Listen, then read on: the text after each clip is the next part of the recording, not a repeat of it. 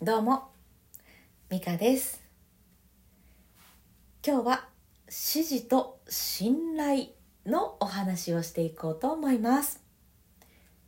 この配信では、ボイストレーナーの私が育児の気づきを声と絡めたり、絡めなかったりしながらお話ししております。えツイッターでは声に関する発信をしておりますので、チェックしに来てくださると嬉しいです。音声配信とかレゼンテーションとかコミュニケーションのお役に立つと思います。そしてお役に立ったらいいねとかシェアなどしていただけたら嬉しいです。さてさて指示と信頼なんですが私は8歳の息子と6歳になったかな？の娘がおります。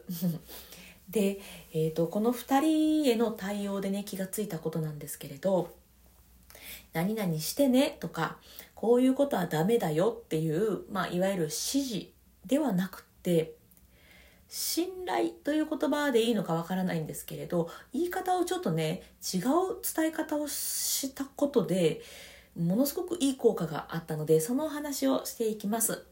えーその6歳の娘なんですが、えーと まあ、ちょっとねとあることがあって私が「ちょっとお話ししようか」って言ってねちょっと強めの声で「でこういうことがあったよね」って「これっていいことだったっけ?」「そうだよねダメだよね」みたいなお話を、えー6歳としていたんですね。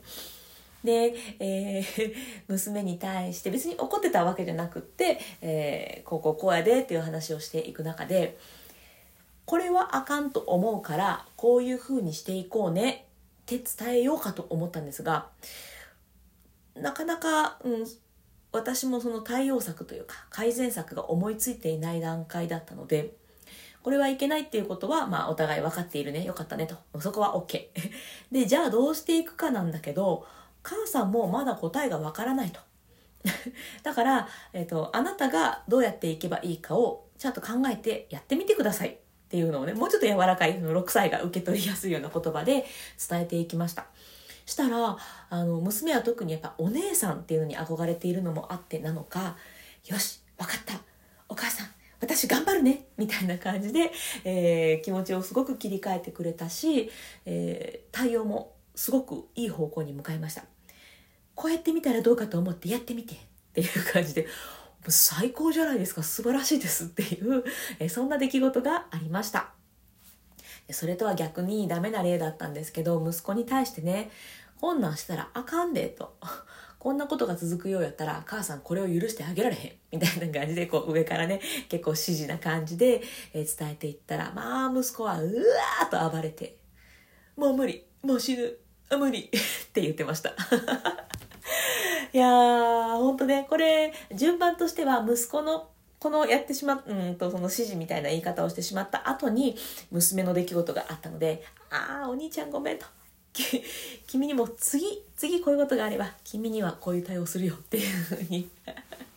本当ね育児をしながら経験値を上げさせてもらっている感じなんですけれど、うん、こうこういうふうにしていこうねっていう指示ではなくて、うん、あなたのことを信頼するから自分で方法を考えてみてねっていう伝え方。これは意外といいかなと思います。やっぱね自分でどうしたらいいのかっていうのを考える力めちゃくちゃいるじゃないですか。生きていく上で。言われたことやるだけだったら、まあ、誰でもできるし誰でも、うん、まあまあまあまあできるし。でもそうなるとうんじゃあ何が正しかったんだろうっていうのを考えなくなっていっちゃうじゃないですか。だってあいつがああやって言ったし、みたいな。いやいやいや、君の、君の意見はどこやっていう風な、そういうことにもなりかねないかなと思ったので、今回私が、あの、本当たまたまですけれど、できた、うん、信頼するから自分で考えてみてごらんと。こういう伝え方はなかなかいいかななんていうのを一つ思いました。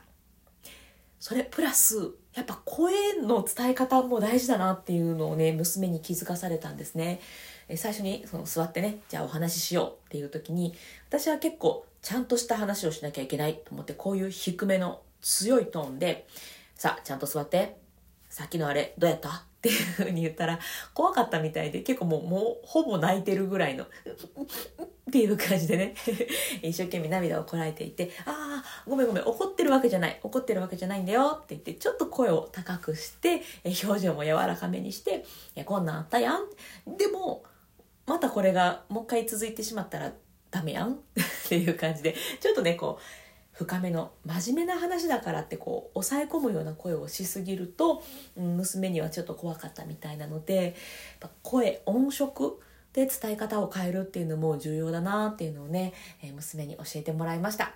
うん息子には結構重たい声でばっかり対応してしまっているかもしれない。うんこれも新たな気づき。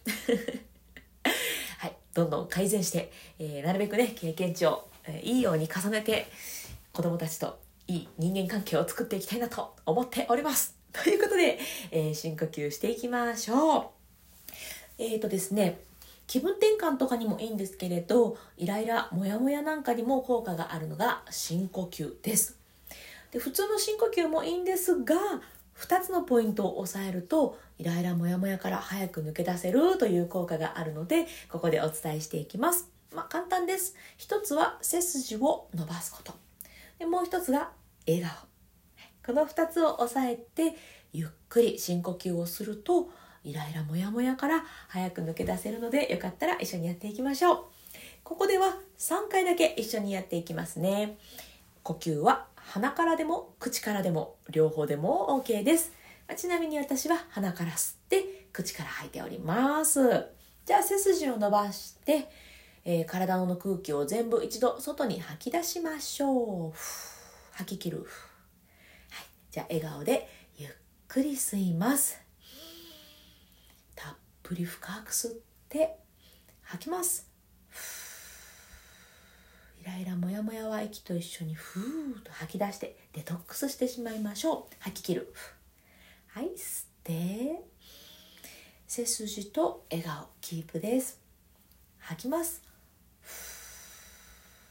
ふーっと体の力が抜ける。リラックスも感じてください。吐き切ります。はい。最後を吸って。背筋と笑顔キープで吐きます。リラックス。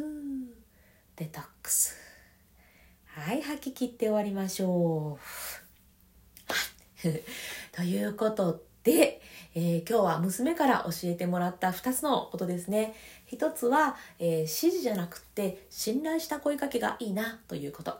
でもう一つが声の使い方。やっぱ重要でしたっていうお話でございました。えー、なんかね、参考になったりいいねと思っていただいたら、この配信もシェアなんかしていただけたら嬉しいななんて思っております。ということで、最後まで聞いてくださってありがとうございました。今日も充実の一日にしていきましょう。それでは、また。